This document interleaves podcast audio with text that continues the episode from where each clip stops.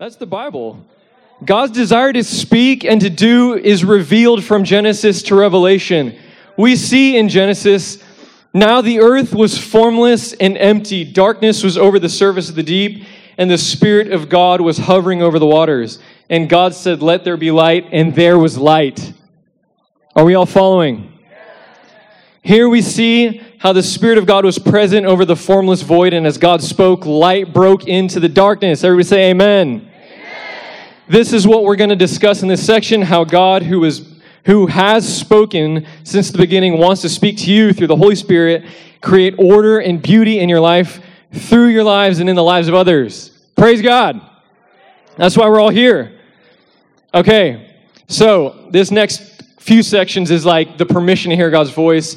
It's for everybody. It doesn't matter what you look like. It doesn't matter where you're at in life. It doesn't matter about your economic standing.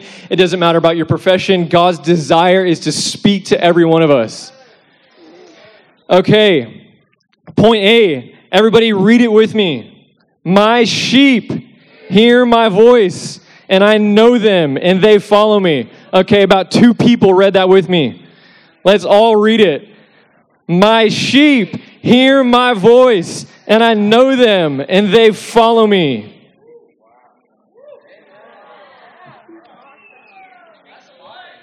Yeah.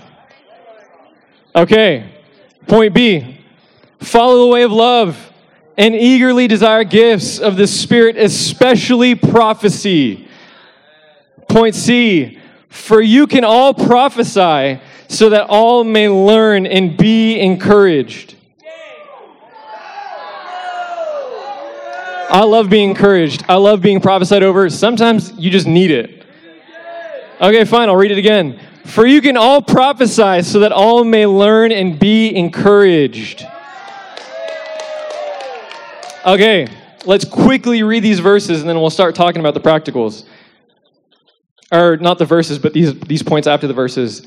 Point A, that by Jesus saying his sheep hear his voice, he not only gave permission for certain special people to hear when God speaks, but he actually imparted the ability to all those who choose to follow him.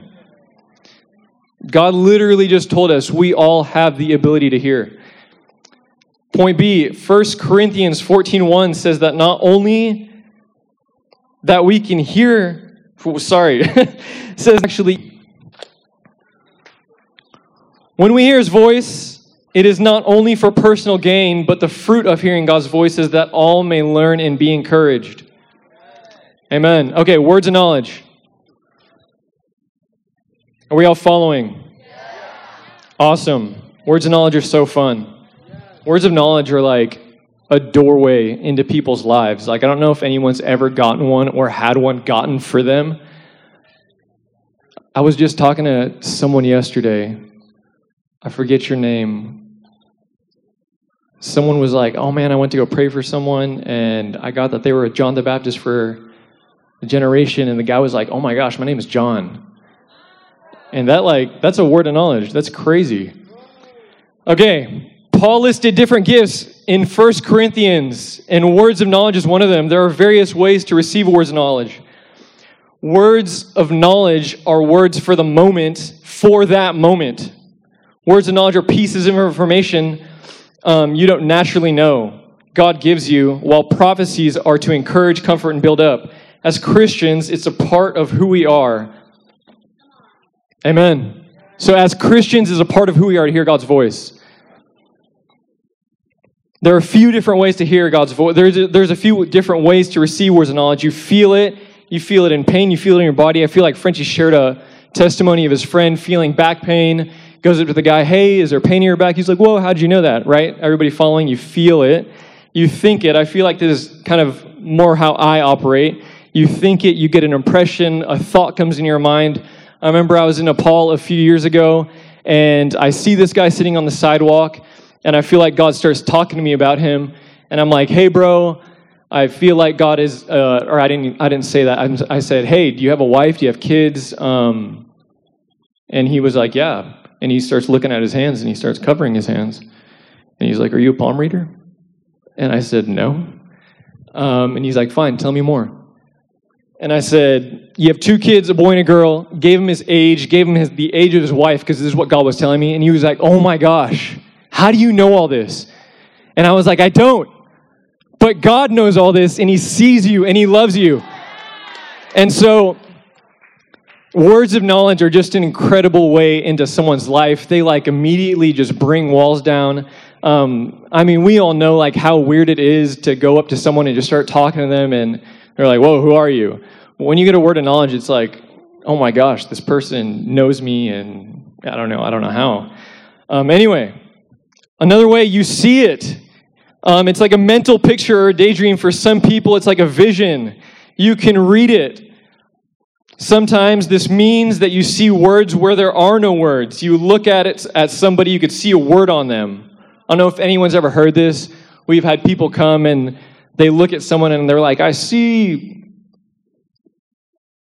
business over your life. And they're like, I could see it just in a word right there over your head. But God does that sometimes. I've never experienced it, but I've definitely been in the room when someone's operating like that. You read it. This means, I just said that. You speak it. You can say it. This never happens until you're talking. It happens when you're praying for someone and you hear someone and you hear yourself saying something you didn't plan to say, and it actually surprises you. I was praying for Grace yesterday. Grace, are you in the room? Grace, you know who I'm talking about, from Nepal. There she is. She's amazing.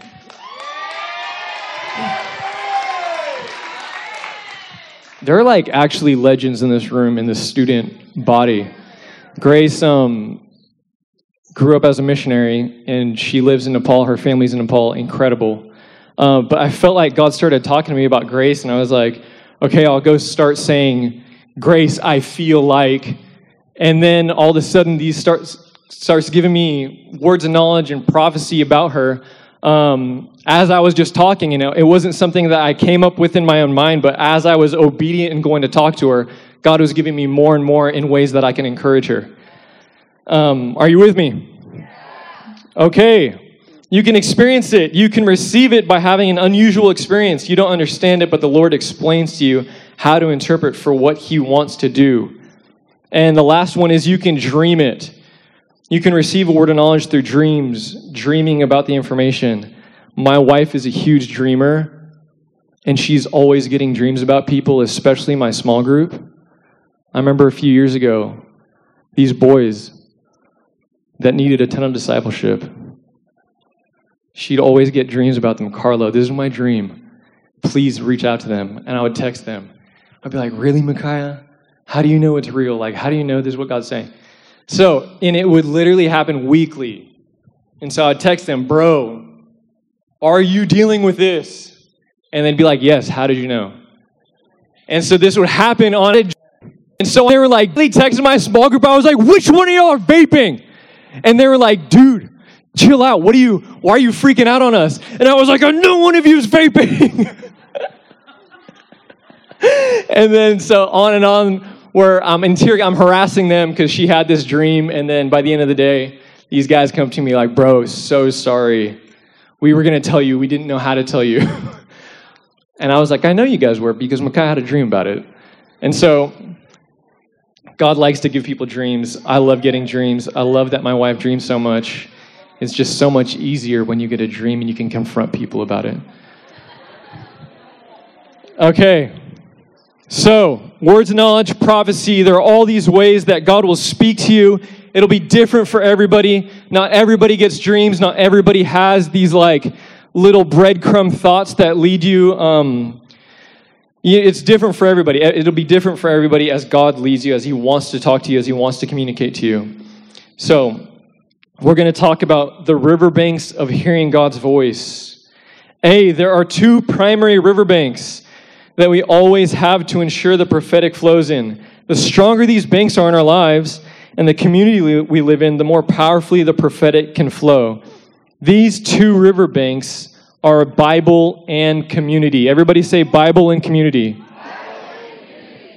Okay, so just so we're on the same page, the riverbanks are talking about like two banks, literally, that prophecy can flow through so that if it's going too far over one way or too far over the other way, we can always say, does it line up with the Bible? Is my community saying this is true? If it is, then it could flow more powerfully. Amen? Okay, the Bible, the Word is truth, and we need to weigh everything according to what the Bible says. It's important to understand that although everything we hear might not be scripture-like, it might not be in scriptures like go to Starbucks, it will never contradict the scriptures and the nature and character of God. 2, community. When we feel like we hear God and what we're discerning is in line with the Bible, we need to take the next step and ensure that we test these words in the community we are submitted in. This is awesome. There have already been a few, which I'm so proud of, students who feel like they have heard God on making certain life decisions, and they have had the wisdom and the maturity to come and talk to their leaders, their room staff, and say, hey, this is what I'm feeling from God. What do you think? Right? That is amazing. That is going to your community, making sure that you're not just like, this is what I heard from God, and I feel like I'm supposed to jump off the Ohana Accord in obedience. So obviously, like, your leaders would be like, maybe that's not a good idea. So that's why community is there. Praise God we have community. Everybody could be happy about that. Okay, 1 Thessalonians 5:20-21. Do not despise prophecies, but test everything. Hold fast to what is good. Right, that's talking about the Word. This is the riverbank of the Bible. Do not despise prophecy, but test everything and hold fast to what is good. See 1 Corinthians 14:29. Let 2 or 3 prophets speak and let the others weigh in what it says. So these are Bible verses basically validating what the first and second points are, the riverbanks of Bible and community. And this is why we have made these riverbanks in our own, because it is very biblical. A few ways to effectively weigh words. Everybody say, hey. First, hear for yourself and make sure that you have your own word from the Lord. B, once you feel that you heard from the Lord, choose 2 to 4 wise people in your life and ask them to pray about it with you and weigh what the Lord had said. C, take their input and what you felt God said in community. Walk out what obedience looks like. So these are great steps to weighing in. First, you want to make sure you have your own word of the Lord. You want to invite 2 or 3 people, right? You don't want to invite your whole room. You don't want too many different voices, especially voices that you don't necessarily trust, to hear God with you. And then you take their input and what you felt like God is saying to you in community and walk out what obedience looks like. Amen? Is that clear in the effectiveness of weighing words? Okay. As we're all still growing in our ability to hear God's voice, there are 4 areas we must submit to leaders. No mates, meaning don't prophesy husbands and wives over each other.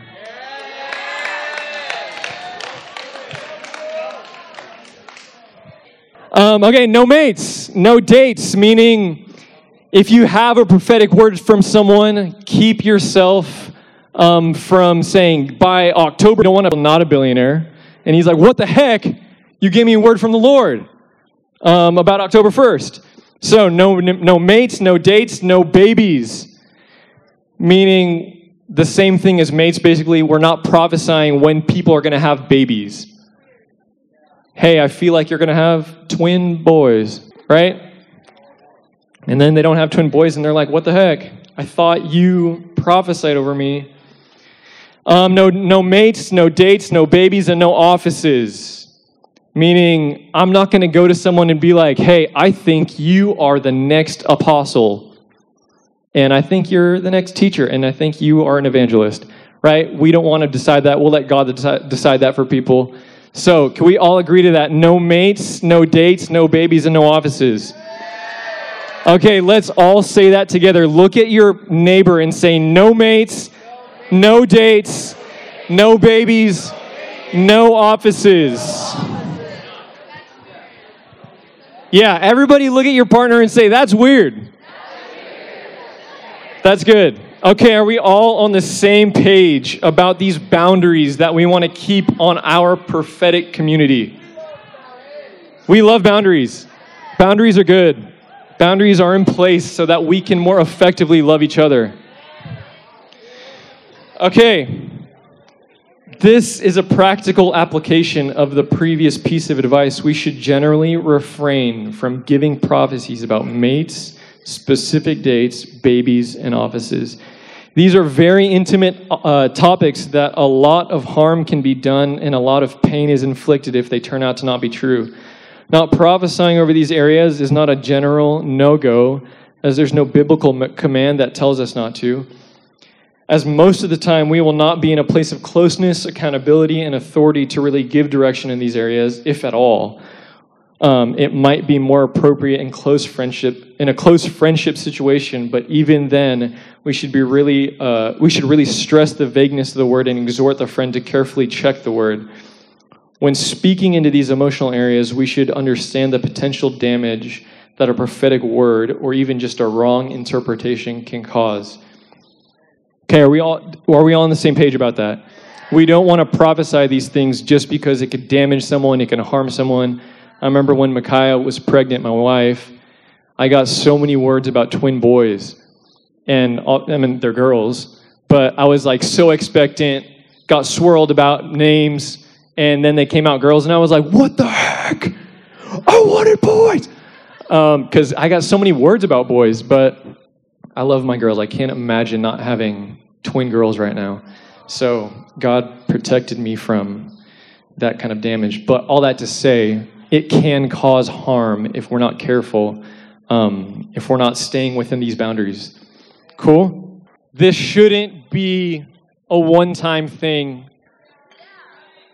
This shouldn't be an only in the Ohana court when the fences are around so there's no distraction thing. It should be like every day I'm trying to sharpen my prophetic edge so I can be an encouragement to my friends and to the lost. So I'll give you a few like really, really, really, really, really practical things that might help you.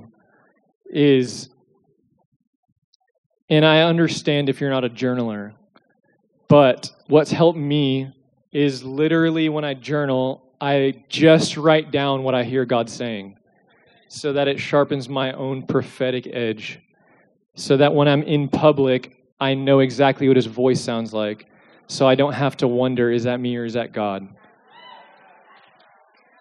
Another thing, I really like to pride myself on how much I include God in every detail of my life, in the smallest decisions.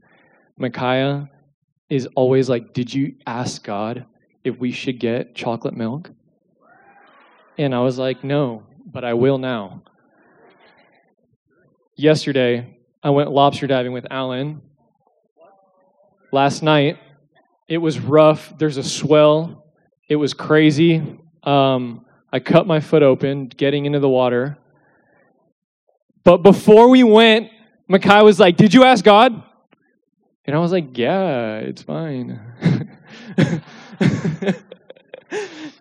But I'm being vulnerable. I totally heard him say no, that I shouldn't go. But I was like, I want to get lobster for my mom. She's in town. And so we went, and it was a nightmare. It was a literal nightmare. We were out. The waves were like, literally, it took us like 30 minutes to just get into the water because the waves kept throwing us onto the shore. And then I was out there, and God was like, you heard me say no. And I was like, I'm so sorry, Lord. I just need your mercy right now. And I was like, please get Alan to the shore alive. Anyway, hearing God's voice for every detail. He wants to be as involved as you want, as you allow him to be. Okay. Are we all on the same page? Yeah. Journaling, so that you become familiar with God's voice. Obviously, reading your Bible. The more you read the Bible, someone told me this. Before I do anything, before I even journal, I read the Word because I know it's the sure voice of God. So that I'm not confused going into my quiet time. So, reading the Word, journaling, hearing God for every detail. The more you do that, the more you practice it, the clearer His voice becomes to you. Amen?